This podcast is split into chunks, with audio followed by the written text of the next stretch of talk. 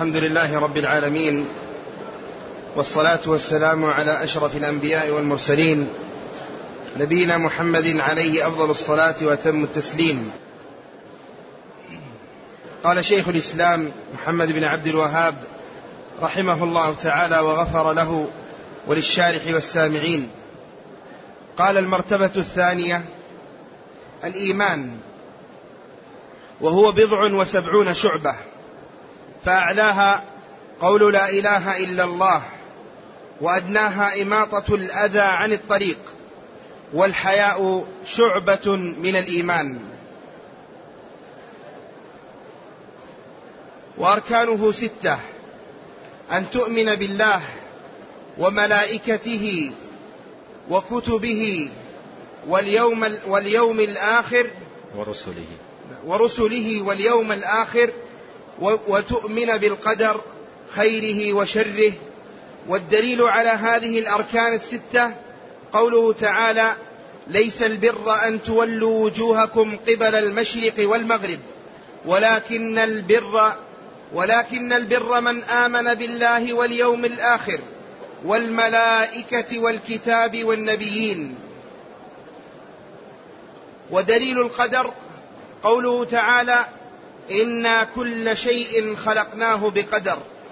الحمد لله رب العالمين والعاقبة للمتقين وأشهد أن لا إله إلا الله وحده لا شريك له وأشهد أن محمدا عبده ورسوله صلى الله وسلم عليه وعلى آله وأصحابه أجمعين. أما بعد قال المصنف رحمه الله تعالى المرتبة الثانية الإيمان. المرتبة الثانية أي من مراتب الدين. قد مر معنا قريبا أن ديننا ثلاث مراتب وهي الإسلام والإيمان والإحسان. ومر معنا أيضا أن النبي عليه الصلاة والسلام قد جمع هذه المراتب كلها في حديث جبريل وذكر عليه الصلاة والسلام أركان كل مرتبة وأن الإسلام أركانه خمسة والإيمان أركانه ستة والإحسان ركن واحد. وسيأتي بيانه عند المصنف رحمه الله تعالى. وهنا شرع رحمه الله تعالى في بيان أركان الإيمان الستة. وأركان الإيمان أي أصول الإيمان وقواعده التي لا يقوم إلا عليها. فانتفاؤها أو انتفاء شيء منها محبط للإيمان ومبطل للأعمال. كما قال الله جل وعلا ومن يكفر بالإيمان فقد حبط عمله. أصول الإيمان أساس يقوم عليه الدين. قال الله تعالى من عمل صالحا من ذكر أو أنثى وهو مؤمن فلنحيينه حياة طيبة. وقال تعالى ومن أراد الآخرة وسعى لها سعيها وهو مؤمن فأولئك كان سعيهم مشكورا. فالإيمان أصوله وأركانه ستة وعليها قيام الإيمان. ولا بد من هذه الأصول كاملة. لا بد منها جميعا. فمن آمن ببعض هذه الأصول وكفر ببعض بطل دينه لا بد منها جميعا. فهي أصول متلازمة مترابطة لا ينفك بعضها عن البعض الآخر. الإيمان ببعضها مستلزم للإيمان بباقيها والكفر ببعضها كفر بها جميعها. وهي أصول عظيمة وهي للدين بمثابة الأصول للأشجار والأسس للبنيان. كما قال الله تعالى في سورة إبراهيم ألم تر كيف ضرب الله مثلا كلمة طيبة كشجرة طيبة؟ أصلها ثابت وفرعها في السماء. هذا مثل ضربه الله جل وعلا للإيمان. وأن أصول الإيمان كأصول الأشجار. لا بد أن تكون ثابتة في القلوب مستقرة في النفوس لكي تقوم شجرة الإيمان وأعماله على أساس راسخ وقواعد مستقيمة. وأركان الإيمان ستة. سيأتي بيانها عند المصنف رحمه الله. قال المرتبة الثانية الإيمان وهو بضع وسبعون شعبة فأعلاها قول لا إله إلا الله وأدناها إماطة الأذى عن الطريق والحياء شعبة من شعب الإيمان. بدأ رحمه الله حديثه عن الإيمان بهذا الحديث وهو معروف عند أهل العلم بحديث الشعب. وقد أفرده بعض العلماء بمصنفات خاصة في شرح هذا الحديث وبيانه لأن هذا الحديث جمع الدين كله. قال الإيمان بضع وسبعون شعبة. البضع ما زاد على الواحد وما دون العشرة. بضع وسبعون شعبة أي أكثر من السبعين شعبة. والشعبة هي الطائفة من الشيء. ومن المعلوم أن الطائفة من الشيء تتناول أفرادا فالإيمان شعب. شعب كثيرة. وكل شعبة من هذه الشعب تحتها من الأفراد من خصال الإيمان وما هو داخل فيه أيضا شيء كثير. فيكون الحديث فيه دلالة على كثرة خصال الإيمان وتعدد وتعدد شعبه. ولهذا ذهب بعض العلماء إلى أن العدد في الحديث لا مفهوم له. وأن المراد به التكثير نظير قوله إن تستغفر لهم سبعين مرة. العدد لا مفهوم له. لأنه لو استغفر لهم مئات المرات لا ينفعهم. لكن هذا العدد السبعين والسبعمائة ونحوه يؤتى به للتضعيف والكثرة.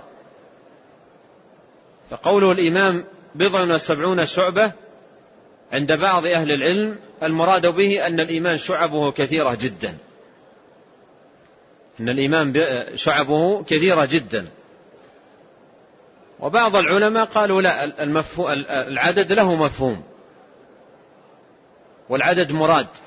ولهذا اجتهد بعض العلماء في جمع خصال الإيمان وشعب الإيمان في حدود هذا العدد بضع وسبعون. وفي رواية للحديث بضع وستون. فبعض العلماء جمع في حدود هذا العدد المعين عن رسول الله صلى الله عليه وسلم. قال بضع وسبعون شعبة. أعلاها قول لا إله إلا الله وأدناها إماطة الأذى عن الطريق. أعلاها أي أعلى شعب الإيمان وأرفعها. وأدناها في إشارة إلى أن الإيمان له أعلى وأدنى وأن شعبة ليست بمستوى واحد ولا بمنزلة واحدة بل متفاوتة. لها أعلى وأعلى الإيمان قول لا إله إلا الله ولها أدنى وأدنى الإيمان إماطة الأذى عن الطريق. فإذا شعب الإيمان متفاوتة. وإذا نظرت في حال الناس مع هذه الشعب هل هم مستوون في القيام بها أو متفاوتون؟ ولهذا قال العلماء الإيمان يزيد وينقص ويقوى ويضعف بحسب حال الإنسان مع شعب الإيمان. فكلما ازداد حظا ونصيبا من شعب الإيمان زاد إيمانه وكلما نقص نقص. فالإيمان يزيد وينقص ويقوى ويضعف وأهله فيه ليسوا على رتبة واحدة. وإذا ما أنزلت سورة فمنهم من يقول أيكم زادته هذه إيمانا فأما الذين آمنوا فزادتهم إيمانا وهم يستبشرون. إنما المؤمنون الذين إذا ذكر الله وجلت قلوبهم وإذا تليت عليهم آياته زادتهم إيمانا وعلى ربهم يتوكلون فالإيمان يزيد وينقص. المؤمن القوي خير من المؤمن الضعيف. من رأى منكم منكرا فليغيره بيده فإن لم يستطع فبلسانه فإن لم يستطع فبقلبه وذلك أضعف الإيمان. فالإيمان يزيد وينقص ويقوى ويضعف وأهله ليسوا فيه سواء بل متفاوتون. وإذا نظرت إلى شعب الإيمان الكثيرة وأن الإيمان له, له, له أعلى وله أدنى ثم نظرت إلى حال الناس مع شعب الإيمان وجدتهم متفاوتون. فهذا من أبين الأدلة على أن الإيمان يزيد وينقص ويقوى ويضعف. قال أعلاها قول لا إله إلا الله. وأدناها إماطة الأذى عن الطريق. قوله أعلاها قول لا إله إلا الله أي أعلى شعب الإيمان. وهذا فيه فضل كلمة التوحيد لا إله إلا الله وأنها أفضل الدين وأعلى شعب الإيمان وأعظم مباني الإسلام وأساس السعادة وسبيل الفلاح والفوز في الدنيا والآخرة وهي أجل الكلمات وأحسن الحسنات وأعظم القربات. قال أبو ذر رضي الله عنه للنبي صلى الله عليه وسلم أفمن الحسنات لا إله إلا الله؟ قال هي أحسن الحسنات. وهي أفضل الكلمات على الإطلاق. كما قال عليه الصلاة والسلام أفضل ما قلته أنا والنبيون من قبل لا إله إلا الله وحده لا شريك له. فهي أعظم الكلمات على الإطلاق. ولهذا عدها نبينا عليه الصلاة والسلام في هذا الحديث حديث الشعب عدها أعلى شعب الإيمان. قال أعلاها قول لا إله إلا الله. وما المراد بقوله قول لا إله إلا الله؟ هل المراد قولها باللسان مجردا؟ أهل العلم يقولون القول إذا أطلق في الكتاب والسنة يشمل قول القلب ويشمل قول اللسان. مثلا قول الله تعالى قولوا آمنا بالله. إن الذين قالوا ربنا الله. القول إذا أطلق المراد به قول القلب وقول اللسان. أما إذا قيد فهو بحسب ما قيد به. ويقولون في أنفسهم. يقولون بأفواههم. إذا قيد فهو بحسب ما قيد به. أما إذا أطلق القول فإنه يتناول قول القلب اعتقادا وقول اللسان نطقا وتلفظا. وعليه.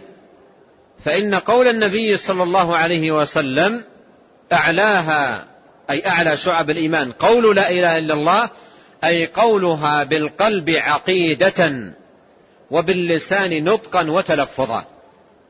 أما من قالها بلسانه دون اعتقاد لمضمونها بقلبه فليس هذا من الإيمان. والمنافقون يشهدون أن لا إله إلا الله وأن محمد رسول الله لكن بماذا؟ بطرف اللسان. أما القلب خراب تباب. ولهذا لا إله إلا الله قولها لابد أن يكون بالقلب عقيدة وباللسان نطقا وتلفظا. قال أعلاها. قول لا إله إلا الله. وأدناها إماطة الأذى عن الطريق. إماطة الأذى عن الطريق أي تنحيته عن الطريق. بحيث إذا رأى المسلم في طريق إخوانه المسلمين أذى يحمله عن طريقهم لئلا يؤذيهم. هذا العمل إيمان. هذا العمل إيمان من شعب الإيمان. والحديث صريح الدلالة على دخول الأعمال في, في الإيمان. وأنها جزء من الإيمان وليست خارجة من مسماه كما يقول أهل البدع. العمل داخل في الإيمان جزء من الإيمان. قال وأدناها يعني وأدنى شعب الإيمان إماطة الأذى عن الطريق. إماطة الأذى عن الطريق فإماطة الأذى عن الطريق سماه النبي صلى الله عليه وسلم إيمانا. وهو عمل يقوم به الإنسان بيده. عمل يقوم به الإنسان بيده فهو داخل في الإيمان وجزء منه ويتناوله اسم الإيمان. ولهذا قال العلماء رحمهم الله في تعريف الإيمان قالوا الإيمان قول واعتقاد وعمل. ليس الإيمان قول فقط ولا قول واعتقاد فقط بل الإيمان قول واعتقاد وعمل. هذه كلها تدخل في الإيمان. قال وأدناها إماطة الأذى عن الطريق. قد يستهين بعض الناس بهذا العمل لكن الحديث يدل على شرفه وفضله وعظيم شأنه وأنه شعبة من شعب الإيمان وجزء من الدين. وجزء من الدين. ولهذا جاء في صحيح مسلم أن النبي عليه الصلاة والسلام قال مر رجل على غصن شجرة ذي شوك. فقال والله لا أدع هذا في طريق المسلمين فيؤذيهم فنحاه. عن طريقهم فشكر الله عمله فأدخله الجنة. فشكر الله عمله فأدخله الجنة. إماطة الأذى عن الطريق من شعب الإيمان. وفيه دلالة على ما ينبغي أن يكون عليه أهل الإيمان من تراحم وتعاطف وتكاتف وسعي في مصالح بعض. وأن مثل هذا جزء من إيمانهم يشكره الله لهم ويثيبهم عليه عظيم الثواب. والناس في هذه الشعبة أعني إماطة الأذى عن الطريق أقسام ثلاثة. قسم يميط الأذى عن الطريق. وقسم يضع الأذى في الطريق. وقسم يدع الأذى في الطريق أي لا يميطه. وخير الناس من كان على هذه الشعبة العظيمة قال أعلاها قال وأدناها إماطة الأذى عن الطريق. إماطة الأذى عن الطريق. وإذا كان من يميط الأذى عن الطريق يؤجر فإن من يتعمد وضع الأذى في الطريق يؤزر ويأثم. لأن هذا إيذاء للناس ولا يجوز له أن يؤذي المؤمنين. والذين يؤذون المؤمنين والمؤمنات بغير ما اكتسبوا فقد احتملوا بهتانا وإثما مبينا. والإيذاء متفاوت الإيذاء متفاوت. قال وأدناها إماطة الأذى عن الطريق. والحياء شعبة من شعب الإيمان. والحياء خلة عظيمة وخصلة مباركة. من نزعت منه فارقه الخير. ومما أدرك الناس من كلام النبوة الأولى إذا لم تستحي فاصنع ما شئت. فالحياء إذا فارق الإنسان فارقه الخير والعياذ بالله. وإذا كان عنده حياء فحياؤه يحجزه. ولهذا قال العلماء الحياء خصلة كريمة تحجز عن الرذائل. تحجز الإنسان عن الرذائل. وتمنعه من الخسائس. وتسوقه إلى الخيرات.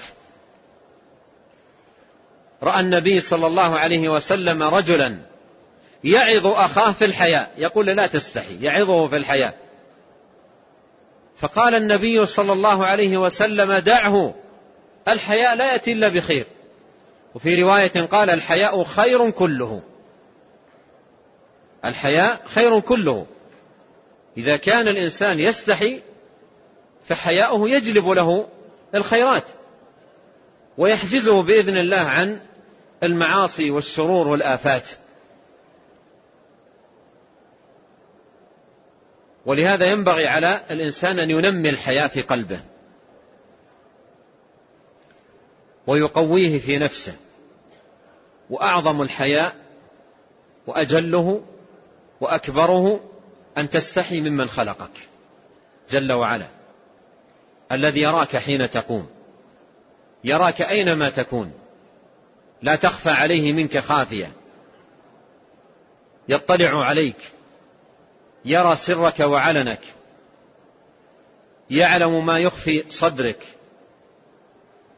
لا تخفى عليه منك خافية. وهو الذي أمدك بالسمع وأمدك بالصحة وأمدك بالقوة وأمدك بالجسم وأمدك بالمال وأمدك بالمسكن أمدك بكل النعم. فأعظم الحياء أن تستحي من الله. قال عليه الصلاة والسلام استحيوا من الله حق الحياء قال استحيوا من الله حق الحياء قالوا إنا نستحي من الله. قال الحياء من الله أن تحفظ الرأس وما حوى والبطن وما وعى وأن تذكر الموت والبلى. هذه حقيقة الحياء من الله. يكون حافظا لرأسه حافظا لبطنه الرأس فيه الحواس فيه السمع تحفظ بصرك تحفظ سمعك تحفظ لسانك تحفظ بطنك من أن يدخل فيه الحرام. هذا هو الحياء من الله. من السهل على الإنسان أن يقول أنا أستحي من الله. هذه كلمة سهلة على اللسان وليست العبرة بالدعاوى. ولهذا ينبغي على العبد أن يكون في كل وقت وحين على حياء من الرب العظيم والخالق الجليل. وإذا دعته نفسه إلى معصية أو إلى حرام أو إلى إثم فعليه أن يستحي من الله. بعض الناس يترك المعصية حياء من الناس وإذا خلف فعلها. يستخفون من الناس ولا يستخفون من الله وهو معهم إذ يبيتون ما لا يرضى من القول. وإذا عمر القلب بالحياء من الله سبحانه وتعالى صلحت الأعمال. وزكى العبد بالطاعات وأنواع القربات.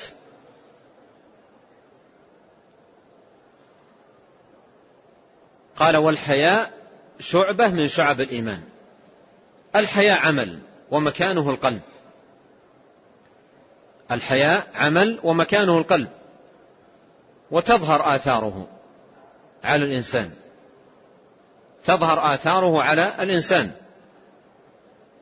وأشد عباد الله تبارك وتعالى حياء نبينا محمد عليه الصلاة والسلام. ونعته بعض الصحابة في ذكر حيائه عليه الصلاة والسلام قال كان أشد حياء من العذراء في خدرها. كان أشد حياء من العذراء في خدرها. والعذراء التي في الخدر مضرب المثل في الحياة. وفي كثير من ال ال الناس في مثل هذا الزمان العذراء الصغيرة المقبلة على الزواج مضرب المثل في قلة الحياء الآن في كثير من الأماكن. إلا من رحم الله. بينما التي قاربت الزواج تستحي حتى من والدها. شديدة الحياء. شديدة الحياء. ولا يخطر ببالها أن ترى الرجال أو يراها الرجال من شدة حيائها. والآن ترفع صوتها فوق صوت الرجل. ولا تبالي. وتخاطب الرجال والصغار والكبار كأنها رجل.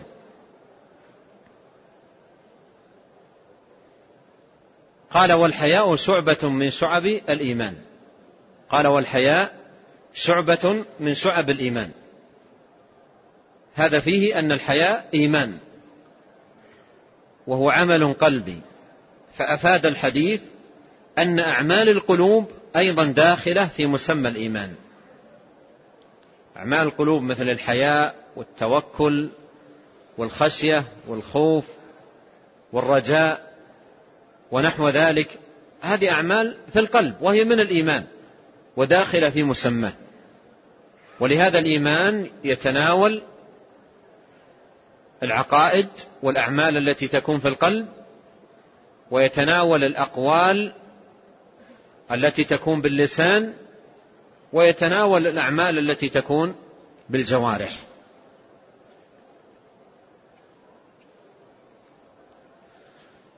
وهذه الشعب للإيمان أشرت أنها ليست على درجة واحدة.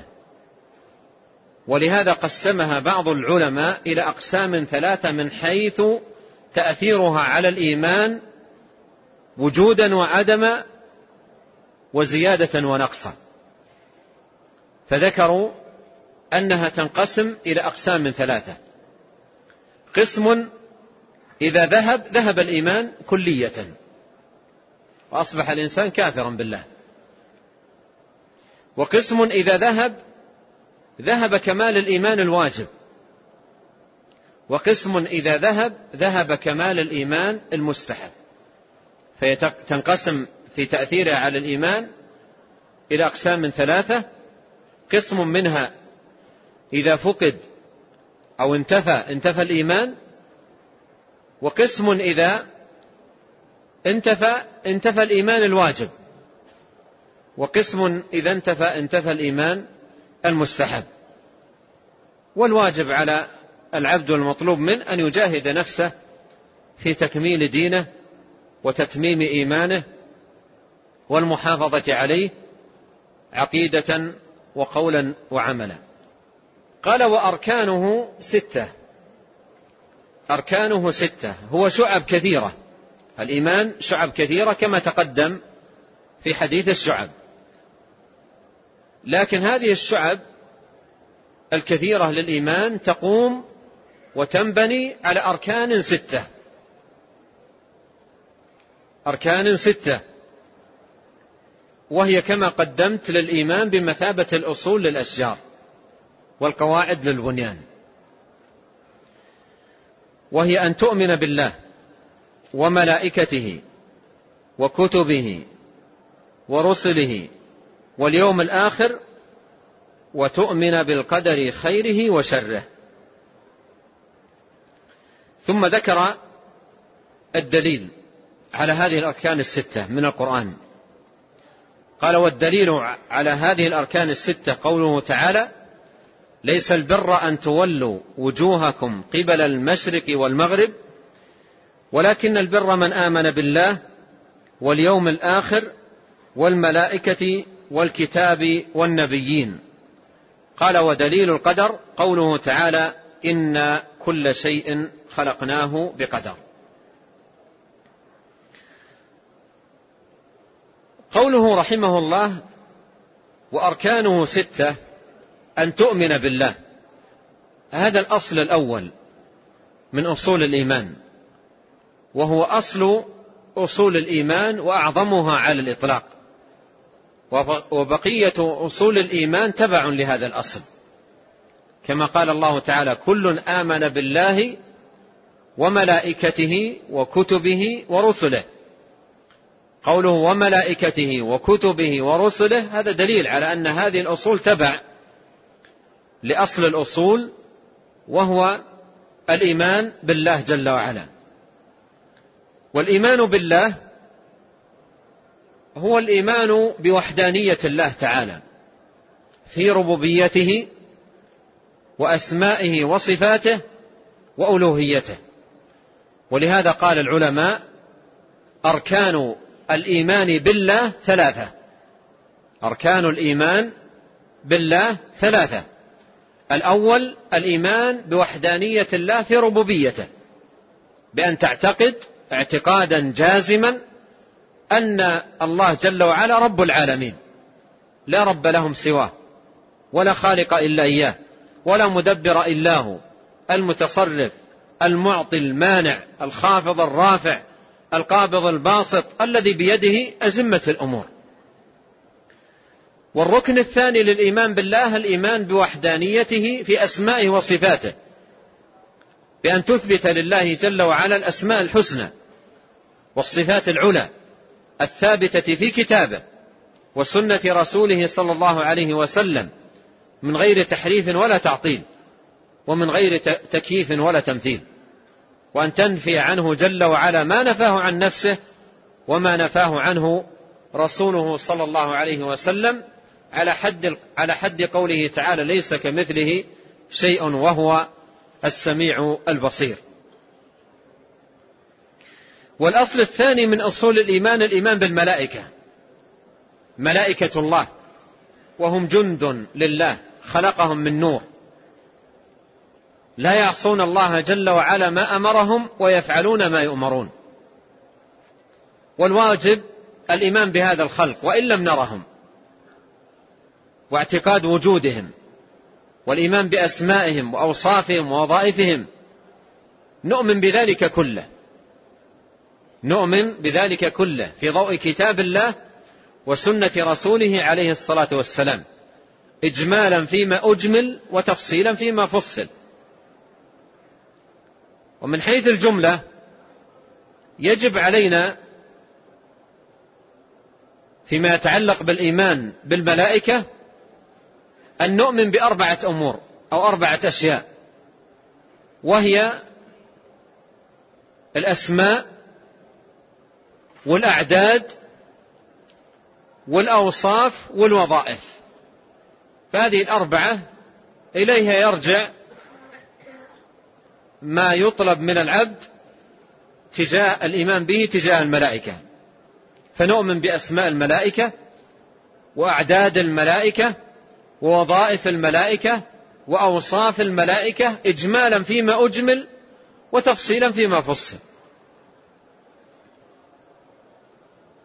إجمالا فيما أجمل وتفصيلا فيما فصل. يعني إذا فصلت لنا أسماء نؤمن بها. جبريل ميكائيل إسرافيل فصلت لنا أعداد نؤمن بها. عليها تسعة عشر. هذا عدد نؤمن به. فصلت لنا أوصاف نؤمن بها. رأيت جبريل يقول عليه الصلاة والسلام وقد سد الأفق وله ستمائة جناح. أذن لي أن أحدثكم عن أحد الملائكة ما بين شحمة أذنه إلى عاتقه تخفق فيه الطير سبعمائة سنة.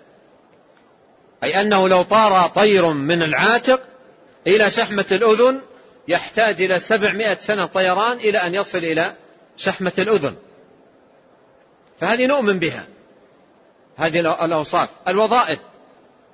وظائف الملائكة نؤمن بها إجمالا وتفصيلا. إجمالا فيما أجمل وتفصيلا فيما فصل. وأنهم لا يعصون الله. ما أمرهم ويفعلون ما يؤمرون ويقوم كل ملك بما وكل إليه على التمام والكمال. فهذا كله نؤمن به. والإيمان به ركن من أركان الإيمان وأصل من أصول الدين. والركن الثالث الإيمان بالكتب أي المنزلة على الرسل. بالكتب أي كلها. ما علمناه منها وما لم نعلم. وقل آمنت بما أنزل الله من كتاب. أي بكل كتاب أنزله الله على أي رسول. ولقد أرسلنا رسلنا بالبينات وأنزلنا معهم الكتاب. فنحن نؤمن بالكتب المنزلة. نؤمن بأنها وحي الله وتنزيله. نؤمن بأن الذي تكلم بها هو ربنا جل وعلا هي كلامه سبحانه. نؤمن بها بأنها اشتملت على هداية الخلق وبيان الحق وإرشاد الناس إلى الخير ونهيهم عن الشر والضلال. نؤمن بأن من آمن بالكتب وحقق ما جاءت به فهو السعيد. ومن لم يؤمن بها فهو الخاسر. نؤمن بأن كتب الله جل وعلا متفقة مؤتلفة ليست مختلفة يؤيد بعضها بعضا ويشهد بعضها لبعض وكلها تدعو إلى الإيمان بالله والإيمان بوحدانية الله جل وعلا وأنه المعبود بحق وتدعو إلى هذه الأصول العظيمة والأسس المتينة وقد يكون بينها شيء من الفروقات في الشرائع. لكل جعلنا منكم شرعة ومنهاجا. ونؤمن بأن الكتب المنزلة ختمت بالقرآن. وكما أن نبينا عليه الصلاة والسلام خاتم النبيين فالقرآن خاتم الكتب المنزلة. وكما أنه لا نبي بعده فلا كتاب منزل بعده. عليه الصلاة والسلام ختمت الكتب بالقرآن الكريم. كما أن النبوات ختمت بنبوته عليه الصلاة والسلام. ونؤمن بالقرآن إيمانا خاصا. فهو كتاب الهداية لهذه الأمة. ولا يجوز العمل بالكتب التي قبله لأنه نسخها. وهو المهيمن عليها والشاهد لما قبله والمصدق لما بين يديه والناسخ للكتب التي قبله. وبعد نزول القرآن لا يعمل إلا بالقرآن. وبعد نزول مح... وبعد بعث محمد عليه الصلاة والسلام لا يتبع إلا محمد. عليه الصلاة والسلام. قال والذي نفسي بيده لا يسمع بي يهودي ولا نصراني ثم لا يؤمن بالذي جئت به إلا كان حقا على الله أن يدخله النار. نؤمن بالقرآن أنه كتاب هداية إن هذا القرآن يهدي التي أقوم نصدق بأخباره ونعمل بأوامره وننتهي عن نواهيه ونهتدي بهداه. هو كتاب عز للأمة وسعادة. ما أنزلنا عليك القرآن لتشقى أي بل أنزلناه لتسعد. فمن اتبع هداي فلا يضل ولا يشقى. ومن أعرض عن ذكري فإن له معيشة ضنكا.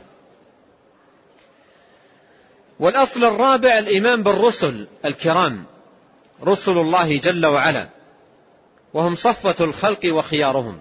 الله يصطفي من الملائكة رسلا ومن الناس. فهم صفوة الناس.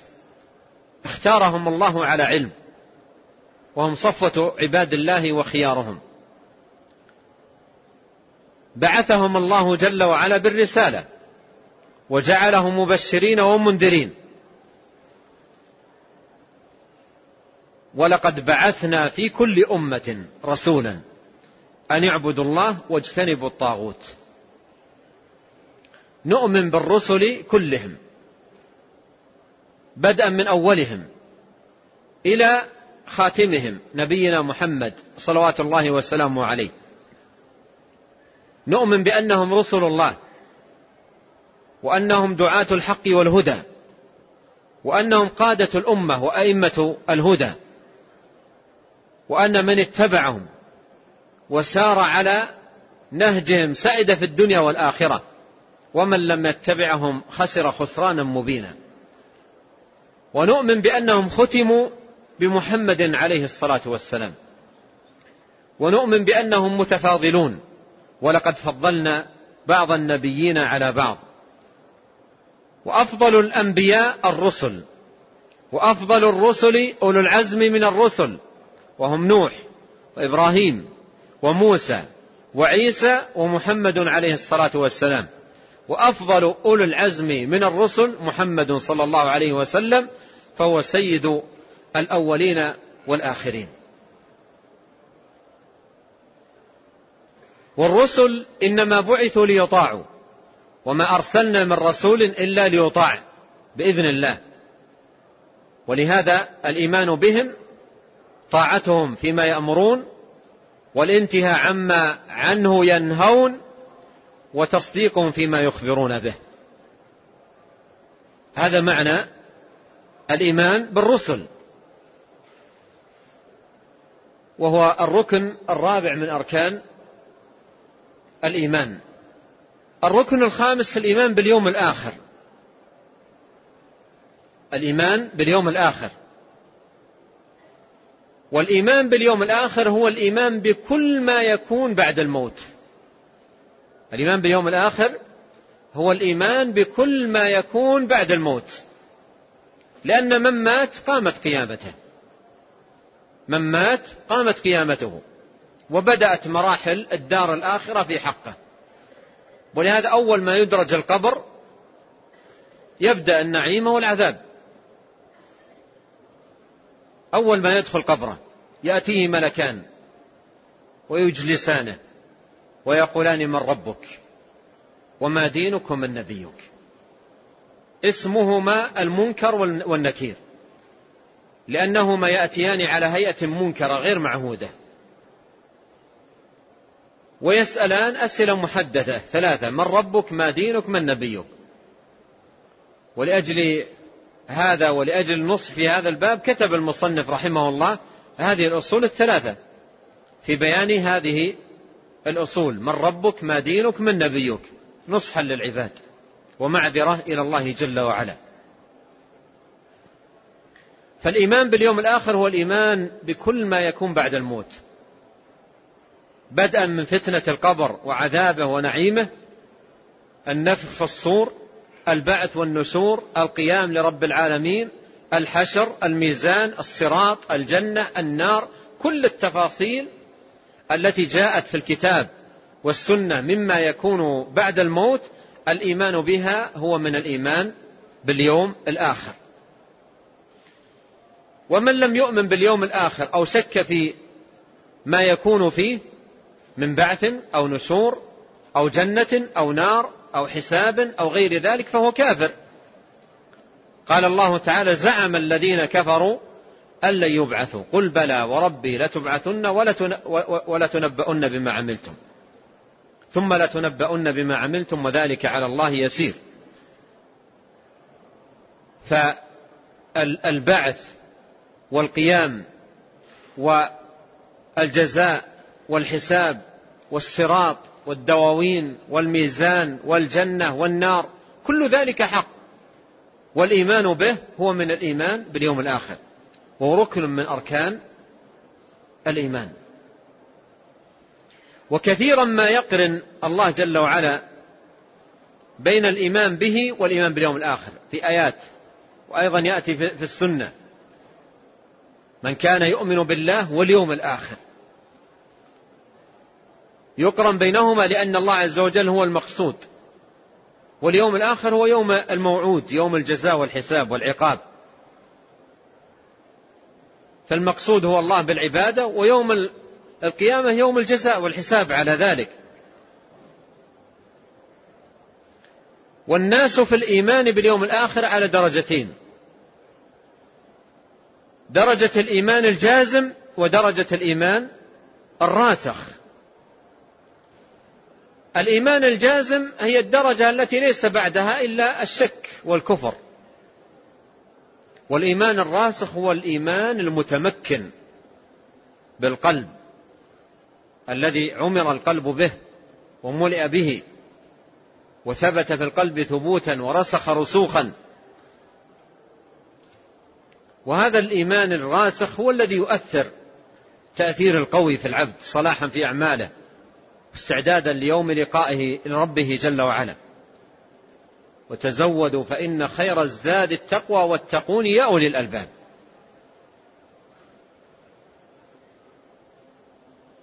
فالعبد أعماله وأموره وطاعاته كلها سيلقى الله جل وعلا بها. فإذا كان مستحضرا لليوم الآخر زاد في العمل. قال علي رضي الله عنه ارتحلت الآخرة مقبلة. وارتحلت الدنيا مدبرة. ولكل منهما بنون. يعني في أبناء للدنيا وفي أبناء للآخرة. لكل منهما بنون. فكونوا أبناء الآخرة ولا تكونوا أبناء الدنيا. فإن اليوم عمل ولا حساب وغدا حساب ولا عمل. الحج يذكر باليوم الآخر. ولا سيما الوقوف في صعيد عرفة. واجتماع الخلق من أنحاء الدنيا على صعيد واحد وفي أرض واحدة أرض منبسطة. فهذا يذكر باليوم الآخر يذكر بالوقوف يوم القيامة بين يدي الله جل وعلا. والذين يقفون على صعيد عرفات تركوا دنياهم في بلدانهم. والذين يقفون أمام الله جل وعلا ليس معهم من الدنيا شيء. ليس معهم من الدنيا شيء. ولهذا الذي يرجع من بلده بعد الحج عليه أن يستفيد من هذا الدرس وأن يكون دائما على ذكر للإيمان باليوم الآخر. وهذه وصية الله جل وعلا لعباده عند الفراغ من الحج. عندما تقرأ آيات الحج في سورة البقرة تجد أنها ختمت بقوله تبارك وتعالى واذكروا الله في أيام معدودات. فمن تعجل في يومين فلا إثم عليه. ومن تأخر فلا إثم عليه لمن اتقى. واتقوا الله واعلموا أنكم إليه تحشرون. واتقوا الله واعلموا أنكم إليه تحشرون. خذوا هذا الدرس معكم إلى بلدانكم. بعد فراغكم من الحج. اعلموا أنكم إليه تحشرون. مثل ما اجتمعتم على صعيد واحد. جمعكم رب العالمين. من أنحاء الدنيا ستحشرون إلى الله وتقفون أجمعين الأولين والآخرين على صعيد واحد. وستسألون عما قدمتم في هذه الحياة. قال رحمه الله وتؤمن بالقدر خيره وشره. وهذا الأصل السادس من أصول الإيمان. هذا الأصل السادس من أصول الإيمان أن تؤمن بالقدر خيره وشره. والقدر قدرة الله. القدر هو إيمانك أن الأمور بتقدير الله وتدبيره. قال تعالى وجئت على قدر يا موسى. ثم جئت على قدر وجئت على قدر يا موسى. وكان أمر الله قدرا مقدورا. سبح اسم ربك الأعلى الذي خلق فسوى والذي قدر فهدى. فالأمور كلها بتقدير الله جل وعلا. ما شاء كان وما لم يشأ لم يكن. أحاط علما بكل شيء. ووسعت قدرته كل شيء. ولا يعجزه شيء في الأرض ولا في السماء. فمن أصول الإيمان أن تؤمن بالقدر. قال عليه الصلاة والسلام كل شيء بقدر حتى العجز والكيس. قال ابن عباس رضي الله عنهما كل شيء بقدر حتى وضعك كفك على ذقنك. هكذا. وضع كفه على ذقنه رضي الله عنه. قال حتى وضعك كفك على ذقنك هذا بقدر. يعني قدره الله عليك قبل أن يخلق السماوات والأرض بخمسين ألف سنة. اجتماعنا هذا قدره الله. قبل خلق السماوات والأرض بخمسين ألف سنة. كما قال نبينا عليه الصلاة والسلام إن الله كتب مقادير الخلائق قبل أن يخلق السماوات والأرض بخمسين ألف سنة. كل ما يكون في هذا الكون من حركة وسكون وقيام وقعود وذهاب ورواح وكفر وإيمان وطاعة وعصيان كل ذلك كتب. كل ذلك كتب. إن الله كتب مقادير الخلائق. وفي القرآن إن ذلك لفي إن ذلك في كتاب إن ذلك على الله يسير. فالله عز وجل كتب كل ما هو كائن إلى يوم القيامة. وكل شيء فعلوه في الزبر وكل صغير وكبير مستطر. إنا كل شيء خلقناه بقدر. فيجب على العبد أن يؤمن بهذا الأصل. ومن لم يؤمن بالقدر فهو كافر. قال ابن عباس رضي الله عنهما القدر نظام التوحيد. يعني لا ينتظم التوحيد إلا بالإيمان بالقدر. قال الإيمان بالقدر نظام التوحيد. فمن وحد الله وكذب بالقدر نقض تكذيبه توحيده. بمعنى أنه لا يكون مؤمنا بالله إلا إذا آمن بأقدار الله سبحانه وتعالى. ولما قيل لابن عمر رضي الله عنهما عن أقوام يقولون الأمر أنف ولا قدر. قال ابن عمر أخبرهم أنني بريء منهم وأنهم مني براء. والذي نفس نفسي بيده. لو أن أحدهم أنفق مثل أحد ذهبا. لو أن أحدهم أنفق مثل أحد ذهبا ما تقبله الله منه ما لم يؤمن بالقدر. الأعمال كلها ما تقبل. الصدقات لا تقبل. الصلوات لا تقبل. الحج لا يقبل. إذا لم يؤمن بالقدر. القدر أصل. أصل من أصول الإيمان. لا يقوم الإيمان إلا عليه.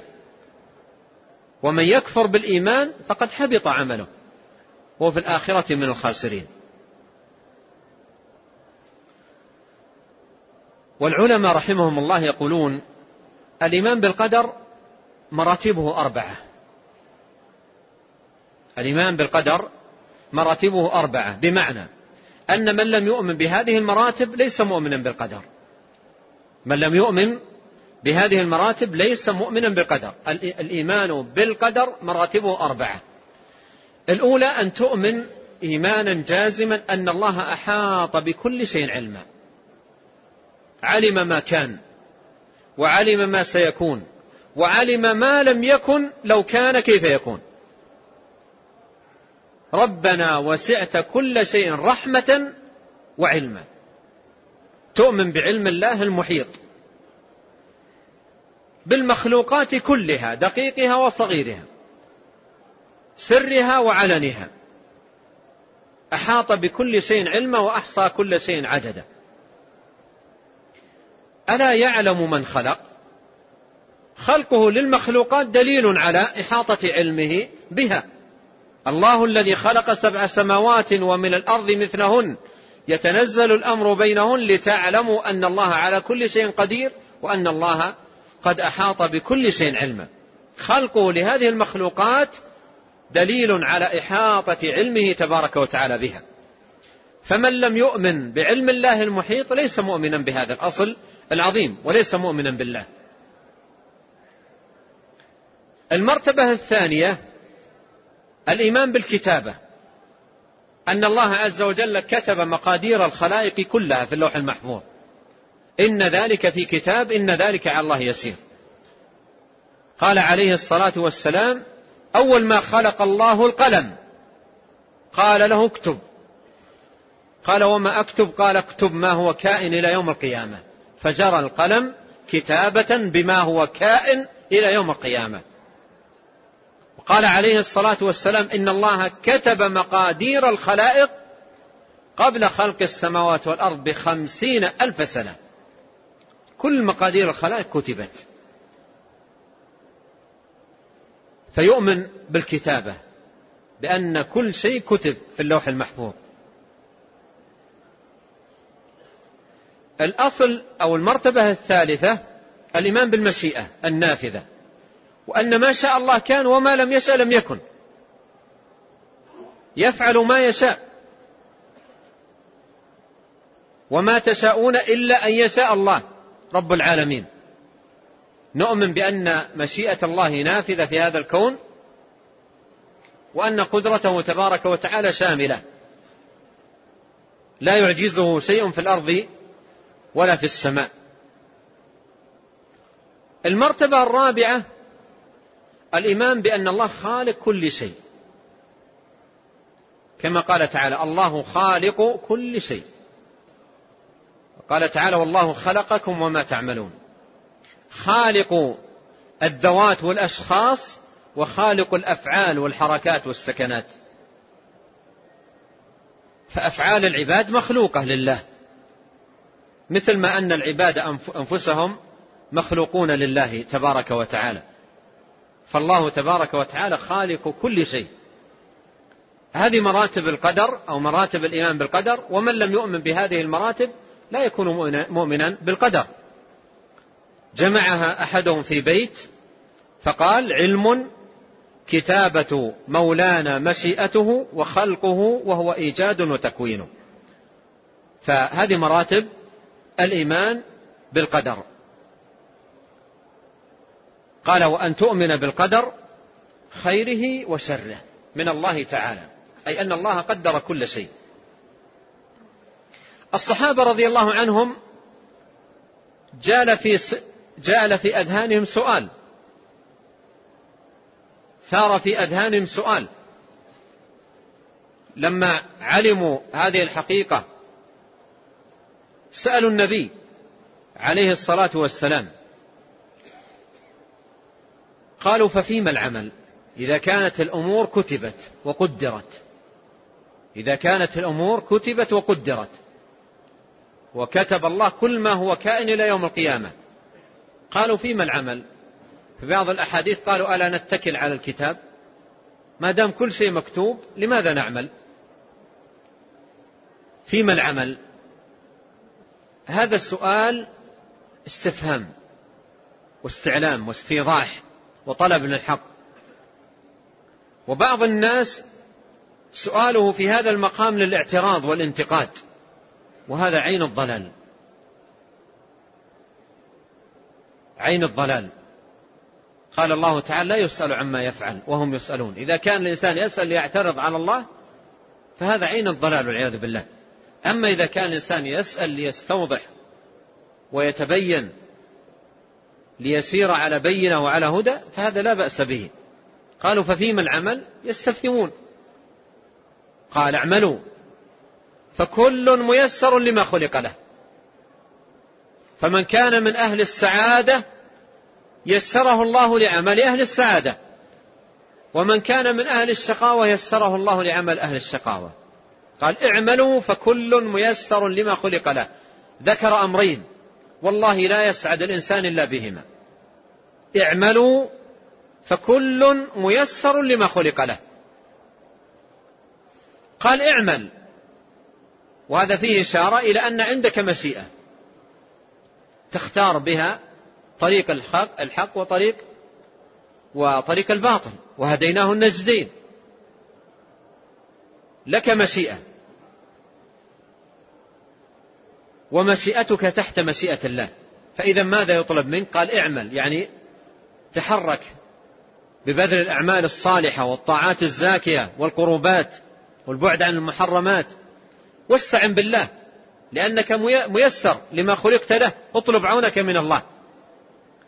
ولهذا سعادتك بالأمرين أن تجاهد نفسك على الأعمال الصالحة وفي الوقت نفسه تطلب العون والتوفيق والسداد والهداية والرشاد من الله. لأن الأمر كله بيد الله.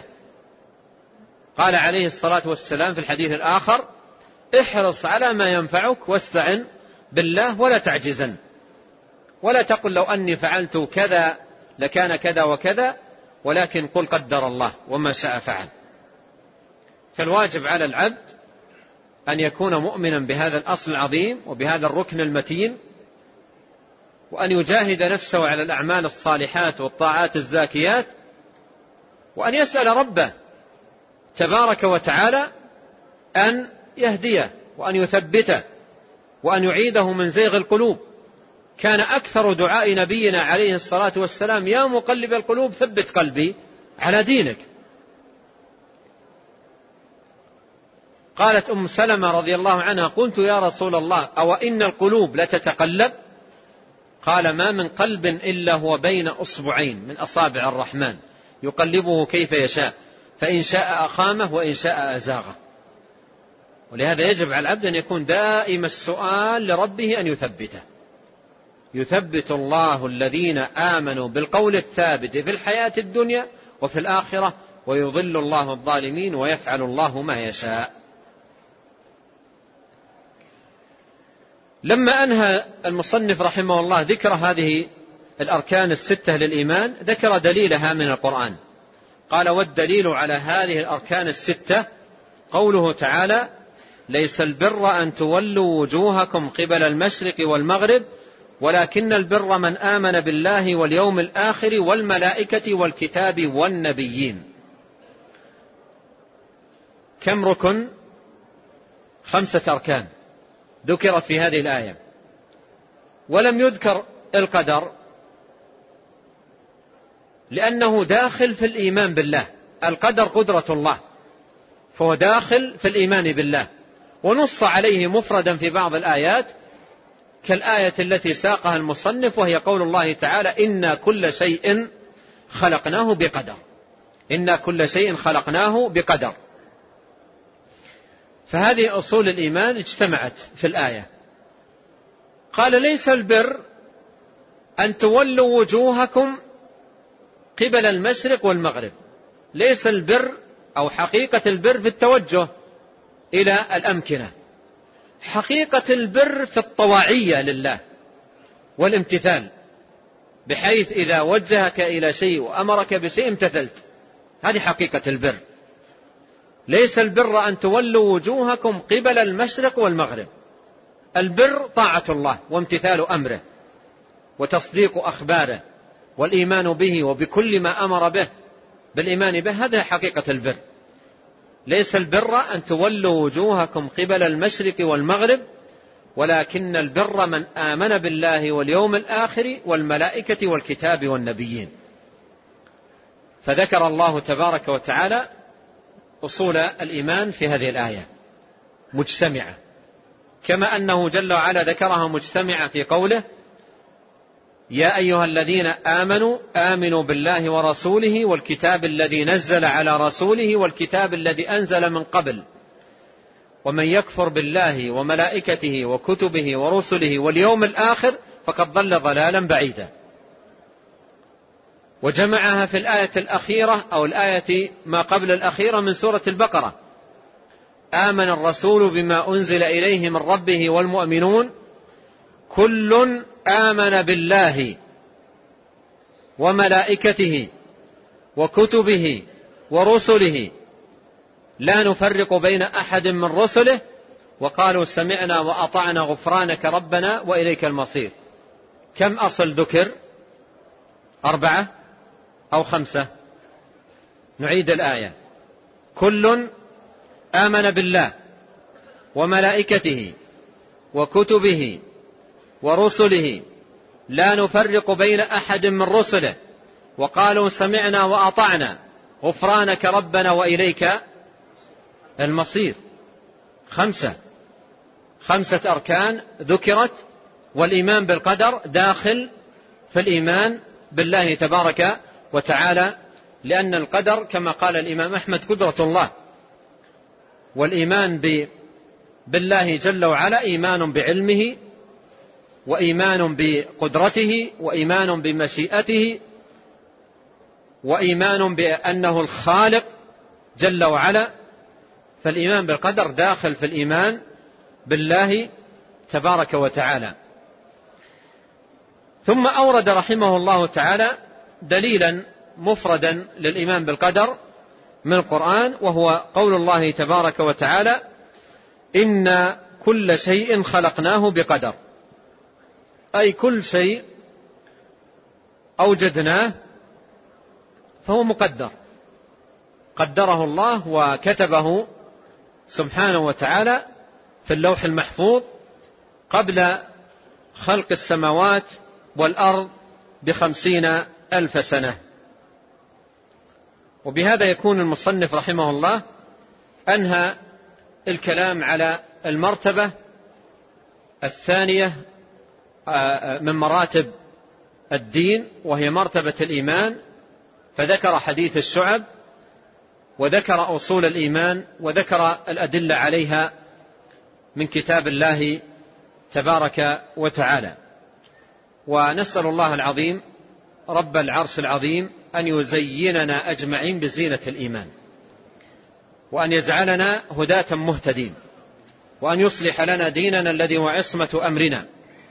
وأن يصلح لنا دنيانا التي فيها معاشنا وأن يصلح لنا آخرتنا التي فيها معادنا وأن يجعل الحياة زيادة لنا في كل خير والموت راحة لنا من كل شر.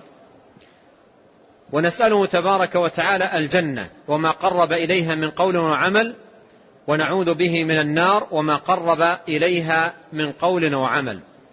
ونسأله تبارك وتعالى أن يجعل كل قضاء قضاه لنا خيرا وأن يجعل عاقبة أمرنا رشدا وأن يصلح لنا شأننا كله وأن لا يكلنا إلى أنفسنا طرفة عين وأن يغفر لنا ولوالدينا ولمشايخنا وللمسلمين والمسلمات والمؤمنين والمؤمنات الأحياء منهم والأموات إنه تبارك وتعالى غفور رحيم. والله أعلم وصلى الله وسلم وبارك وأنعم على عبد الله ورسوله نبينا محمد وآله وصحبه أجمعين.